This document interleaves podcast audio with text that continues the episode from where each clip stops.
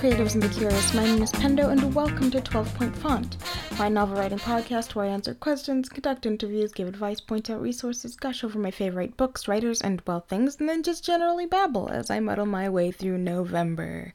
Today is NaNoWriMo Day 16, and we will be covering the comma as a lifestyle. But first, the idiomatic expression for today comes from Cambodia, and it is not enough water. So, to find out what that means, go ahead and stick around till the end of the show. I mean, yes, you could Google it, but actually, I don't know if you can Google this one. This one was a little bit more obscure. Anyways, if you Google it, you will not get the wonderful writing prompt at the end of the show. So you better stick around. You got to stick around for that if you want. If you want that. All right, so we are officially on the other side of the month. Uh, that makes me feel an immense amount of panic, but also like a lot of relief. Plus, as December approaches, so do the holidays, and I love Christmas. I love Christmas, and I'm so ready for it. A for family, friends, and twinkling lights. So, as I said, today is comma as a lifestyle. See, comma kind of acts as a break between two connected ideas. So, today we will be exploring breaks in ideas between stories and in real life. Okay, moving on to question number one. And this question comes from NaNoWriMo Reddit user. Oh, I get jokes. And they say, How long should I make my chapters? I realize I may be asking the dumbest question in the world, but my chapters at this point are roughly 3,000 words each. Is that a lot? Short? Average? Or am I asking the equivalent of how long is a piece of string? Well, oh, I get jokes. I think you are asking the equivalent of string. Actually, I'm gonna go ahead and read out another question. Um, you'll see why in a sec. This one is from NaNoWriMo Reddit user over 9,000 skeletons, and they say, Who's using chapters to break up their stories? I'm writing a fanfic, which is known to use line breaks more than chapters, but I couldn't not split it up as the story called for it. How about you guys? Do you name your chapters? How long is each one? Yeah, so chapters do not make the story breaks. The story breaks make the chapters. Um, as for like naming chapters and stuff, I think that's individual preference as well as like formatting, kind of. But in terms of actually forming the chapters, you want to condense your your your story into ideas. Um, and when each chapter comes, you're kind of working on another idea. So then when the book is over, all of these ideas puzzle together to make the big idea. So, mm, back to cake metaphors. Um, if your book was about baking a cake, right, then the end goal, say, would be to have a finished cake, right?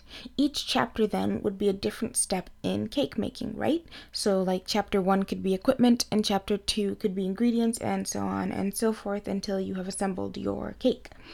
If you have a bunch more ingredients, but only a bowl and a spoon and equipment, then you shouldn't feel strange about the equipment chapter being shorter than the ingredients chapter, right? Because if you tried to trim from one section or add to another, what you'd end up is a wonky cake.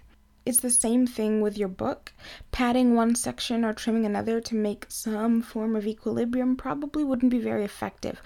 Now, when it comes for advice on how to form chapters or advice on how to separate up your book, I would recommend um, when forming your novel to make sure you factor in breaks uh, your audience will at some point need to recharge, especially if you're writing like a long epic or a very emotional piece. Plus, your audience will be mad at you, the author, if your characters don't get breaks as well. Constant life altering action will exhaust your characters and your readers, so write in breaks. Give your characters ones too.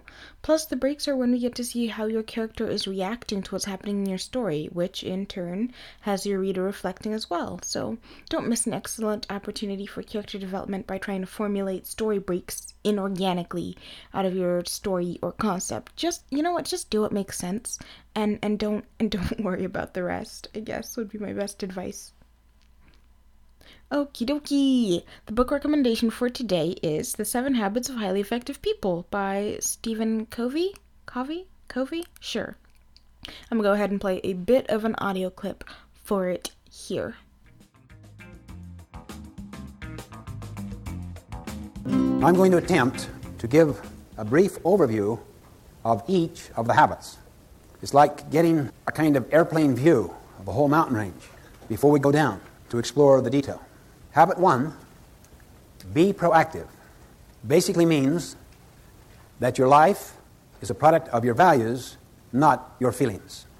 That your life, or the organization's life, is a product of your decisions, not your conditions. The opposite of being proactive is to be reactive, which basically means that your life is a function of your feelings, your moods, your impulses, other people's treatment. The underlying principle of habit one, be proactive, is to take responsibility. Alright, so if you liked that, I will go ahead and link that book in the show notes. Moving right along to question numbers, I guess, three.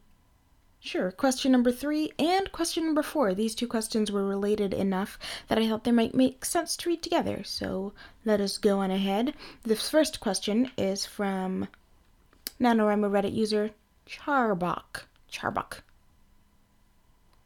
Charbok. Sounds like a bootleg Star Wars character. I am Charbok. Anyways, realizing I work way too much for this. Anyone else participating with a demanding job? Yesterday I had grand plans to write, but after working 9:30 a.m. until after midnight, what?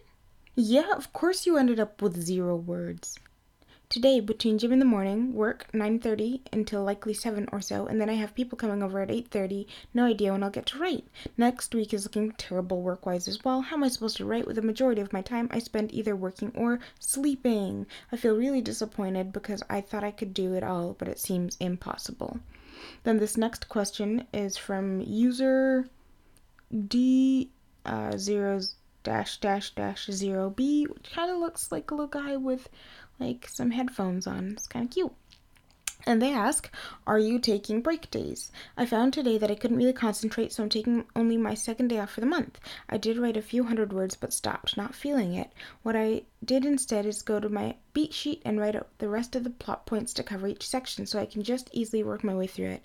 I'm gonna go try for 9,000 words tomorrow, okay, and make up for it, which will be a long day, uh huh. But even if I don't get to it, I'm happy with my progress. That's great. Um, so here's to taking a breather every once in a while. Hope you folks are hitting your goals for the day. Right.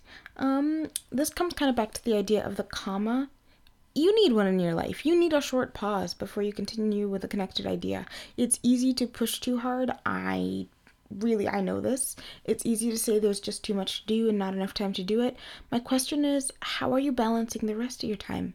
You know, after you're done working, are you on your phone, the internet? Is this isn't bad necessarily. It's just that, you know, your priority. What are your priorities? Is it during hours that could be used to be productive? I find it hard then, after I've wasted like time during my quote unquote work days, to take a break or a rest day once a week because I feel like if I slacked off a little during any of my rest days, then I don't deserve maybe a break day. Or I don't know. Unfortunately, one hour of YouTube that I could have spent writing is not the equivalent of a rest day, of a dedicated, non working, recharge your mind rest day. So, what I would recommend you do, and it's really easy to give this advice and not take it, um, it's difficult. This advice isn't easy. But what I would recommend is you dedicate yourself to a number of productive hours during your work days. Say 12. Say you will spend 12 hours actively being productive 8 hours for work, 4 hours for personal projects. That leaves you with 4 rest hours in the day. Spend it at the gym, eating, or binging The Good Place. Really great TV show, by the way. That way, when it's the end of the week, you will feel okay to take a rest day because you need time for your body to recharge without your brain making you feel guilty for what essentially amounts to maintenance. I mean, your body is a machine. Imagine running anything 20 hours a day with few breaks and no proper rest. That's how you break things. Don't let yourself break. You know what? Philip DeFranco says this really well, so I'm just going to go ahead and play a clip of him here. And so if you're watching right now and you're someone that already has an established job, whoever, or you're maybe you're a fellow creator, once again, understand, I'm not saying do not bust your ass, but do understand that life is a marathon, whatever you're doing. That is a marathon. You need to come up with something that is sustainable. If you don't, all you're doing in your unsustainable pursuit of success is guaranteeing your failure. And big note, this advice is still for people that are like, well, if you do something you love, it's not work. Yes, it is. Give it a few months, a few years, a decade or two.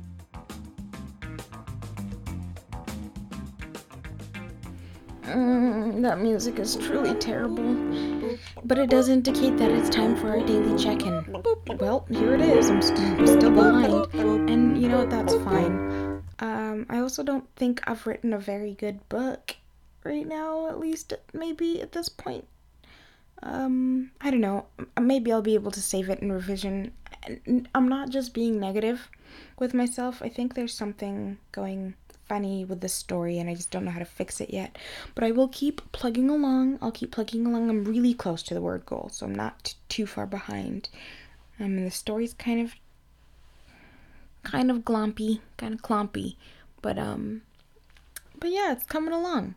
So also just based on the pacing, I think it's going to be a bit longer than than 50,000 words. It was a good time, so we'll see. We'll see. Yeah, and that's everything for today. If you want more, come on over and hang out with me on Instagram or Twitter at Pendoland or check out my website at pendoland.com. If you're not tired of my voice, you can go to my Scarcely Used YouTube channel, also at Pendoland. If you have any questions or comments you want me to read on the show, send them on over by email to 12pointfont at gmail.com. That's 12ptft at gmail.com. or tag me on social media with hashtag 12pointfont, just like the show title. The intro and outro for the podcast is Mary Pop Poppins by True Loves. All of this and anything else I talked about in the show will be linked in the show notes as well. Also, if you have a second, um, I would really appreciate if you would give this a good rating on iTunes and Google Podcast. It just helps a lot with visibility. And if you do just message me, I'd love to give you a shout out in the next show. Thank you so much for listening all the way through. Time for the idiomatic expression of the day. So today's was not enough water. This translates to something like um, to be stupid or to not have enough sense in one's head. So that's the, uh, yeah, that's the Cambodian idiom there. Alright, so for your writing prompt, I want you to go ahead and write a scene in which your character does something egregiously stupid and then have them called out on it. Okay, this has been 12 Point Font reminding you to stay creative, stay curious, and stay writing until tomorrow. That's goodbye related enough that I thought I'd make the, the, the mix, mix it together. Mm. it sounds like really bad techno.